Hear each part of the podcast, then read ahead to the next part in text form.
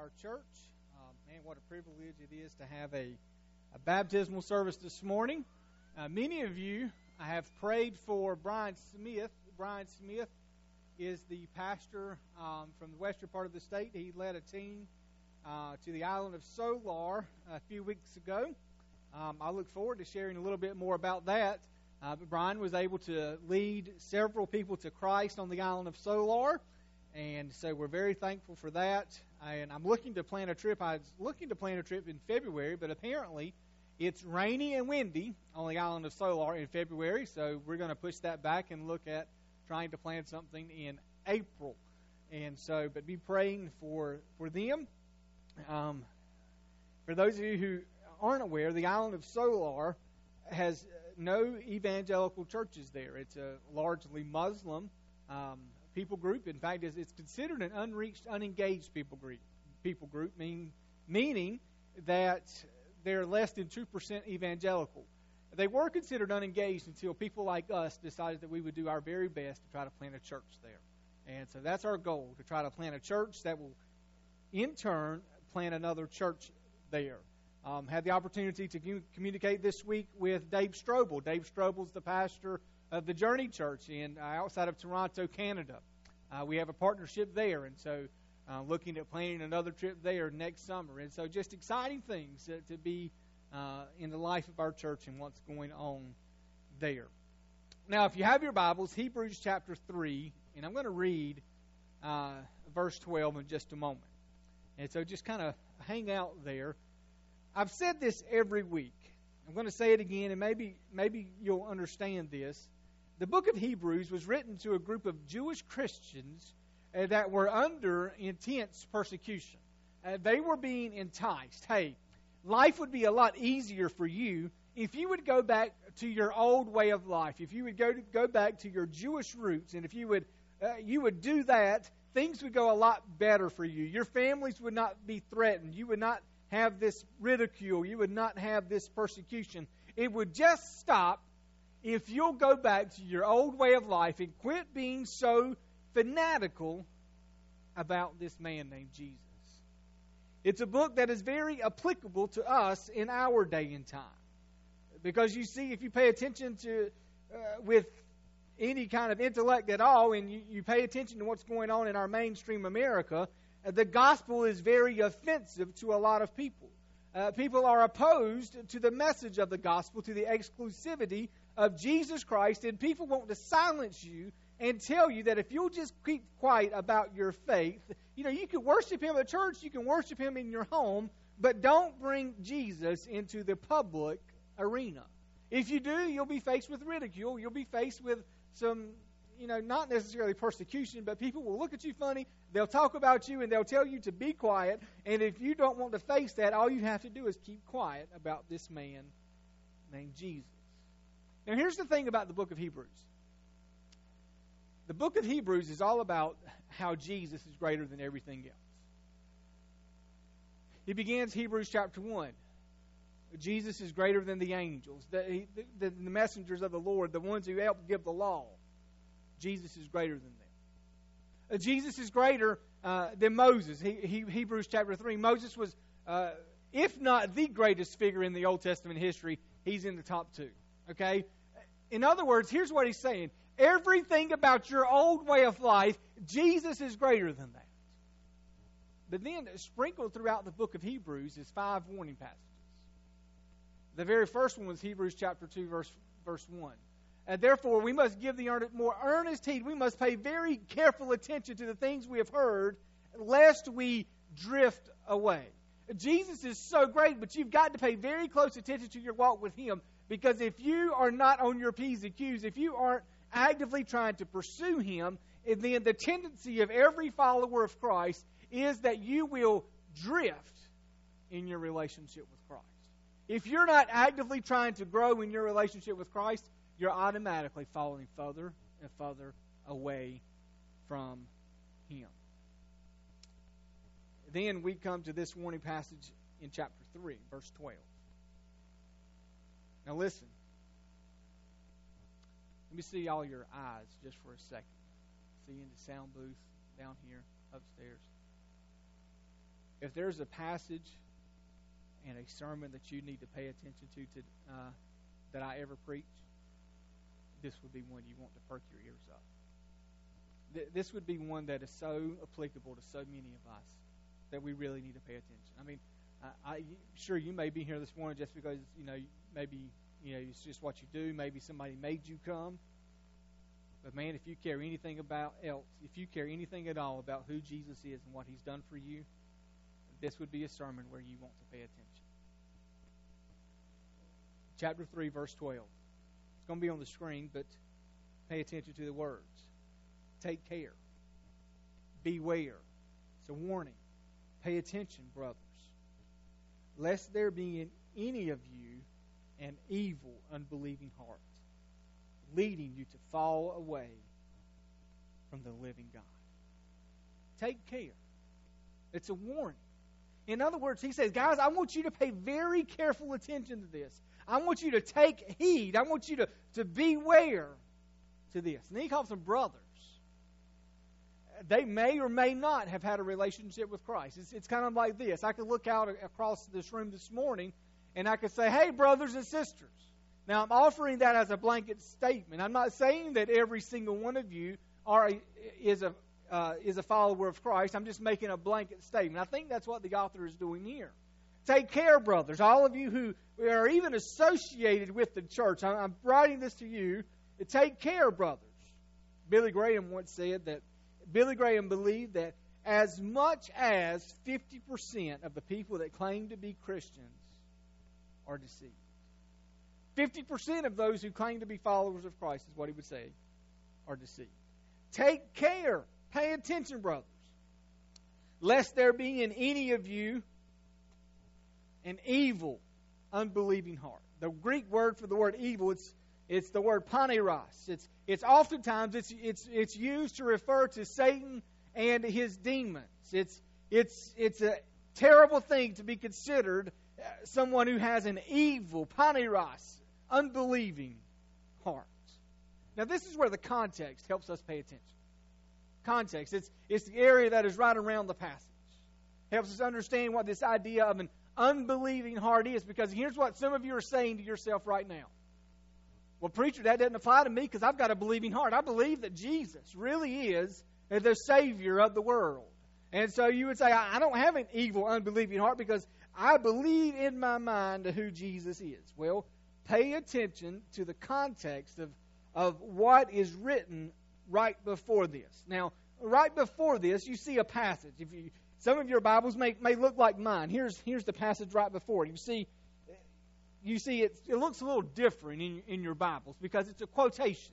It, it comes from Psalm 95. The author quotes Psalm 90, 95. He refers back to a time when the children of Israel had been delivered from Egypt and now they are wandering in the desert. Now, here's what he says. Uh, some of this is going to be on the screen. I'm going to read uh, Hebrews 3, starting in verse 7. Here, here's what it said. Uh, Therefore, as the Holy Spirit says, today, if you hear his voice, do not harden your hearts as in the rebellion on the day of testing in the wilderness when your fathers put me to the test and saw my works for 40 years. If there was ever a generation of people that had saw the works of God in the Old Testament, it was those, that generation that had been delivered from the nation of Israel. They had seen the ten plagues come and go. Uh, they had been uh, just uh, on the hill or just ahead of Pharaoh as he pursued them. Uh, they had seen the parting of the Red Sea. And they had seen deliverance firsthand in their life. But now they are on the cusp of the promised land and they get ready to go in. And, and Moses sends out the spies into the promised land. And they come back, and all but two say, Moses, we can't go in and conquer that promised land because we are like grasshoppers in the, in the eyes of those giants over there. Only two said we could go in and take them with God on our side Joshua and Caleb. And because of their, uh, uh of their unbelieving heart, because of their lack of faith in who God is and what He can do, they did not enter the promised land. they wandered for 40 years into the wilderness. As they wandered in the wilderness, two different times, uh, they began to complain, many, many more times than two, but on two specific occasions, they began to complain. Uh, man, God had been so good to them. He, had led them by a pillar of cloud during the day, uh, fire, a pillar, uh, uh, uh a light, fire at nighttime. His presence within them was with them. He, he rained bread down from heaven. And in the midst of all that, two different times they complained. Moses, what are you doing? You and God have uh, taken us out of Egypt, and now you've put us into this promised land, or I mean, into this wilderness, and we're going to die out here. We need some water. So God provided water, therefore. You remember the story? First time Moses struck the rock at the instructions of the Lord, and water came out. The second time, Moses was supposed to speak to the rock, and he struck it twice. Water came out. Moses' disobedience there caused him not to enter into the promised land. Here's what I want you to grasp. Pay attention to this. When the author of Hebrews says, Take care, beware, lest there be in any of you an, an evil, unbelieving heart, he's referring back to these guys that have wandered in the wilderness. Don't be like them. You know what you know what their unbelieving heart was? It was not that they didn't believe in God. They believed in Him. They just didn't have faith that He could take care of them. God, you can't you can't cause us to conquer those giants out there. And God, you can't provide water for us. Lord, you can't meet our needs every single day. Lord, it would have been better if you had just left us as slaves there in Egypt. You see, some of you in this room, you have a right belief about who God is. You believe that Jesus is exactly who he says he is. You believe that he died on a cross for your sins. You believe that he was buried and that he was resurrected three days. All of the stuff that you're supposed to believe in, you get right. But as far as you having faith that he could take care of you every single day, you're just like those wandering in the wilderness. You don't believe that he can do what he says that he that he will do. You don't believe his ways are right, so you do your own thing and you know you can put whatever you want to right there. You don't believe in God's view on the church. You don't believe in God's view on tithing. You don't believe in God's view on sex. You don't believe in all of these things. And so, what you do, you go out and you do your own thing. You have an evil heart of unbelief. You don't believe that God will do what He says He will do, and your unbelieving heart will lead you to fall away from the living God. It always happens. Why does it happen that way? We'll look in verse 13. At the end of the verse, it says that none of you may be hardened by the deceitfulness of sin. The deceitfulness of sin. Sin never gives you what it promises you it will give you. I was laying on the couch Friday night it was just one of those nights I just couldn't sleep, and so there was a football game on, and I was so I was watching the football game. I don't even know who was playing at this point, but for some reason I just kind of paid attention to the commercials. And maybe you guys have done this before.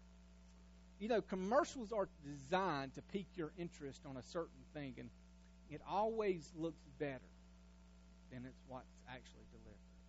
Hey, man, you want to be popular? Man, you drive this new Mazda CX-9, and, and you're going to look really good Man, you want to really fit in? Man, get your Corona and find your beach somewhere. And everything, everything's going to be better if you'll just buy this or, or drink this. And you'll have this camaraderie with everybody else. But it never works out that way. It, sin is always deceiving you into thinking if you just get this right, everything else will be better. It's a warning here in verse 12. It's a warning that we need to take heart because we are much more like the children of Israel than we like to admit. But then here's, here's what happens. In this chapter, then in chapter 4, then in, in chapter 5, what we find are solutions. Real solutions. Okay, what can we do? What can we do if we really want to, to, to fight against this warning, if we really don't want to have an unbelieving heart, if we really want to strive to be like Jesus Christ, what can we do to fight against this? Now, you've got a little insert in your bulletin, and here's what you need to do. You don't need to just write it down, you need to put it to your heart. I mean, I'm dead serious, guys. These are things that just need to be a, a really a, uh, evident in your life. Here's the first thing you must live within a community of believers. Now, notice what happens here in this text. Take care, brothers, lest there be in any of you an evil and unbelieving heart, leading you to fall away. Leave, it, it really speaks of leading you to show your true colors, that you never really had a relationship to begin with. And then verse 13, but. There are two Greek words uh, that, that someone could use when he wanted to use the word but. If it was a casual conversation, and he just wanted, in a casual conversation, um, you say but, it, it was just a two-letter word, day, D-E, day. But now, if the if the the person really wanted to draw out an emphasis, if the person really wanted to put like an exclamation point on his point to draw a huge comparison, he would use the Greek word alla, A L L A. Here, it's it's that it's that second word. It's the one he wants to really get your attention. He wants you to pay attention. Uh, there's this danger, but here's what you can do if you want to fight against that. Encourage one another every day. Exhort, encourage, pay attention here. As long as it is called today. So, what are you talking about? Well, it's talking about you living within a community of believers. Because you see, you know, we, are talking about the children of Israel wandering in the wilderness. That's what you and I are doing. Have any of you reached your eternal destination yet? Have any of you reached the promised land yet? No. Our salvation may be kept secure in heaven, but while we're here on earth, Satan is the ruler, he's the prince of the power of this air. We're in the wilderness. We're on a journey. This is not our citizenship. Our citizenship is in heaven. We're on a journey where we're going somewhere. And while we're here, we're going to face troubles like they did in the wilderness. And so, how can we fight against that? Well, we live within a community of believers. Now, here's, here's what I'm talking about. I'm not talking about us going to church. I'm not saying, oh, man, I'm a member of a church. You could go to church, you can have your name on a church roll. That doesn't mean you're a community. I'm not talking about joining a Sunday school class, and I talk about that all the time. Because you, you can be a member of a Sunday school class, you can go to Sunday school every Sunday, but if you never get involved, you never share your, your, your heart, and you never get open and vulnerable and real with that group of people, you're, you're not living in a community. You're just going to a Bible study. I'm talking about having people in your life that have the freedom to speak truth into your life, and you are willing to be vulnerable and transparent with them in your life. Community happens. Now, listen to this community, authentic community happens when you share your hurts. It happens when you share your struggles. It happens when you share your victories. And if you're not willing to share those things, you know what happens? You're an easy target for Satan. You're setting yourself up to fall away from the Father if you don't live in community. Dietrich Bonhoeffer once wrote, he said, Sin demands to have a man by himself. It withdraws him from the community the more isolated a person is, the more destructive will be the power of sin over him. And the more deeply he becomes involved in it, the, the, more, the more disastrous is his isolation. We have to live in community, authentic community. And when we do, we use that community to encourage one another. And here's what the book of Hebrews reminds us there, there are really two avenues of encouragement. Remember, there's five warning passages in the book of Hebrews. You know what those warning passages are? Uh, there's something designed to hit you in the gut to do a spiritual checkup. I mean, really. You ever have people like that in your life? I mean, they just know you so well and they look at you and say, the path that you're going down, it's a path you don't want to go. It, it's, it's people who have the right to speak truth into your life, even if you don't want to hear it. Uh, that's, that's, that's one way the book of Hebrews is encouraging us. It, it speaks truth to us that we really have to take a step back and, and do a spiritual examination on our hearts. Now, here's the problem with that. We live in a world where the most famous verse that everybody knows, that everybody memorizes, that everybody quotes is what? No, no, it used to be John 3:16. That's not it anymore. You know what everybody quotes these days? Huh? Somebody say it. Don't judge me. That's what everybody knows these days. It's the most it's the most often quoted verse in our culture. And because we live in this culture that says, don't judge me, even though Jesus said that we are to judge with righteous judgment, nobody wants to enter into a community of believers where they have the right to speak truth in our lives. But if you don't have that kind of community in your life, I'm telling you, you set yourself up for failure. But then the second thing in the book of Hebrews, it teaches us that encouragement we need from, from others is the great promises of who Jesus is, what he's done for us. And we like that one much more than we like the other one but we must recognize we've got to have both if true community is going to happen. And the result will be that the encouragement we have and love we get from community will break through the deception of sin. I realize what time it is very quickly. Number two, you must take your concerns to Jesus. Now, chapter 4, we looked at it last week. It's this idea of the rest that God provides. You see it all the way to the end of verse 13, but then uh, chapter 4, verse 14, it speaks of Jesus being our great high priest. Since then, we have a great high priest who has passed through the heavens, Jesus, the Son of God. Let us hold fast our confession. Why? Because we don't have a high priest who is unable to sympathize with our weaknesses. He was tempted in every respect, just like we have, but he remained sinless. So, therefore, verse 16, let us with confidence draw near to the throne of grace that we may receive mercy and find grace to help in our time of need. So, what do you do when you face with a difficult thing? What do you do when your world is falling apart? What do you do when when you just don't know uh, what tomorrow is going to hold? Man, you've got a great high priest who lives to make intercession for you, and you can't just go tell this person or that person about it. The greatest thing that you can do is get on your knees before your great high priest and draw close with confidence to the throne of grace that you can find mercy and grace to help in your time of need. Number three, you must hold tightly to the gospel. And so you start talking about Jesus being this great high priest in chapter 4. It carries over to verse 5. But then notice what happens in verse 7. And speaking of Jesus being this great high priest in the order of this guy by the name of Melchizedek, it says, In the days of his flesh, speaking of Jesus, Jesus offered up prayers and supplications, listen to this, with loud cries and tears to him who was able to save him from death. And so let me ask you a question. At what point in the life of Jesus did he offer up uh, prayers to the Father with loud cries and tears? It was right before the cross in the Garden of Gethsemane and then on the cross. It's speaking of this time when, when Jesus gave his life on our behalf, when he died for us. It's. I don't understand it, guys. I told our Sunday school class this, this morning we live in, entitled gener- in an entitled generation where we think everybody owes us something.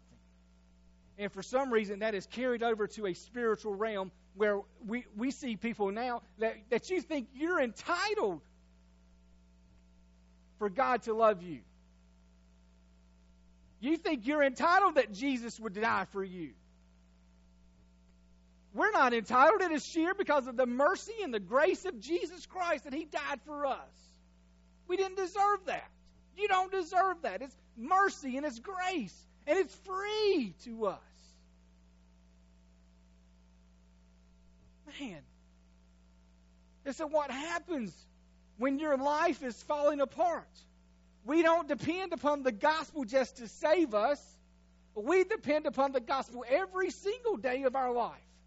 When our world is falling apart, we have nothing else to fall to, to hang on to. When our family has deserted us, we hold closely to the one who will never leave us and he will never forsake us. You've got to hold on to him in those times. Have you ever been to the beach?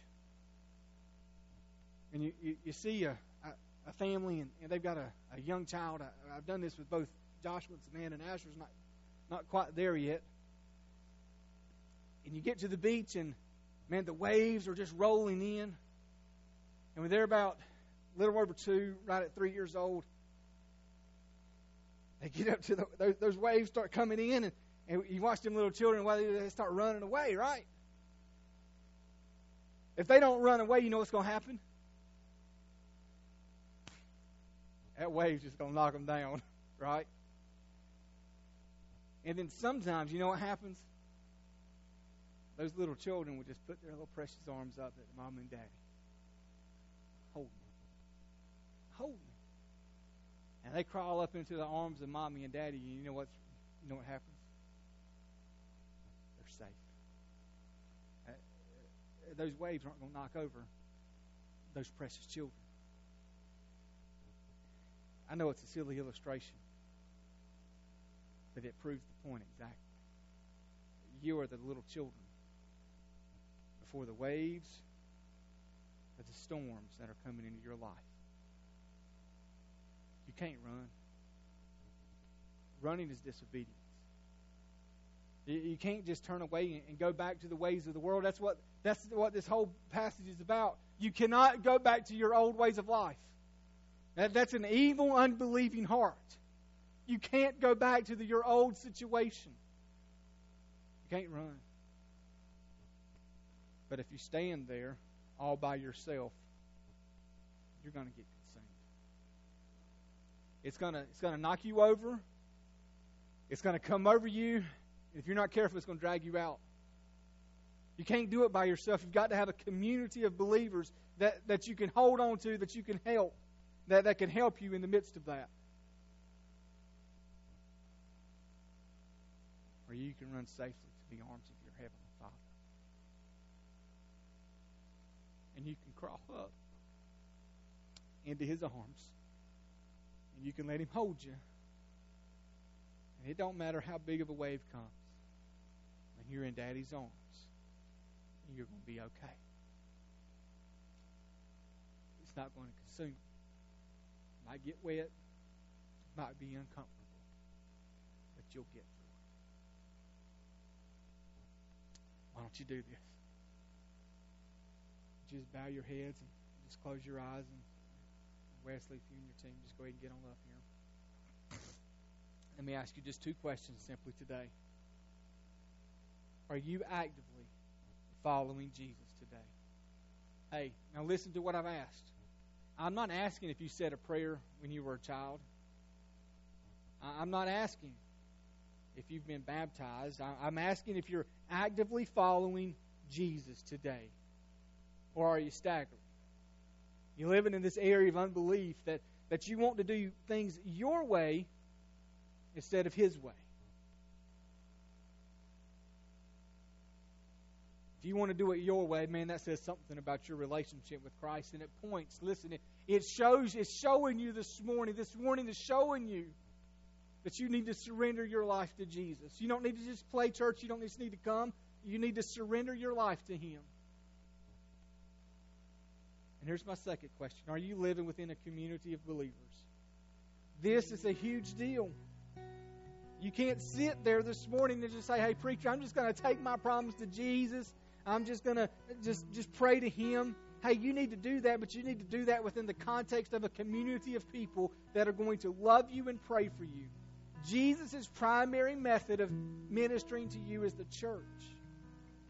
That's why he gave us each other. You don't have to live in isolation. So if you're here say, Preacher, I need to surrender my life to Jesus. Listen, in just a moment, we're going to stand and we're going to sing. Here's what I do. I invite you to do. Just when we stand to sing, would you just get up from where you are? And just come and say, Preacher, today I want to surrender my life to Jesus. And secondly, if you're here this morning, you say, Preacher, I'm not, I don't live within community. Here's what I ask you to do. If you don't live within community, but you say today, Preacher, I want to live within community. I'm going to ask you that you would come and it won't be anything drastic, but I'd like to know just by you coming and saying, Preacher, today I want to live in community. And what I could do is I could pair you up with people that will share their life with you and you share your life with them. Lord, today, in Jesus' name, would you move mightily during this invitation? Lord, do it for your glory. And it's in Jesus' name I pray. Amen. Stand. Words will be on the screen.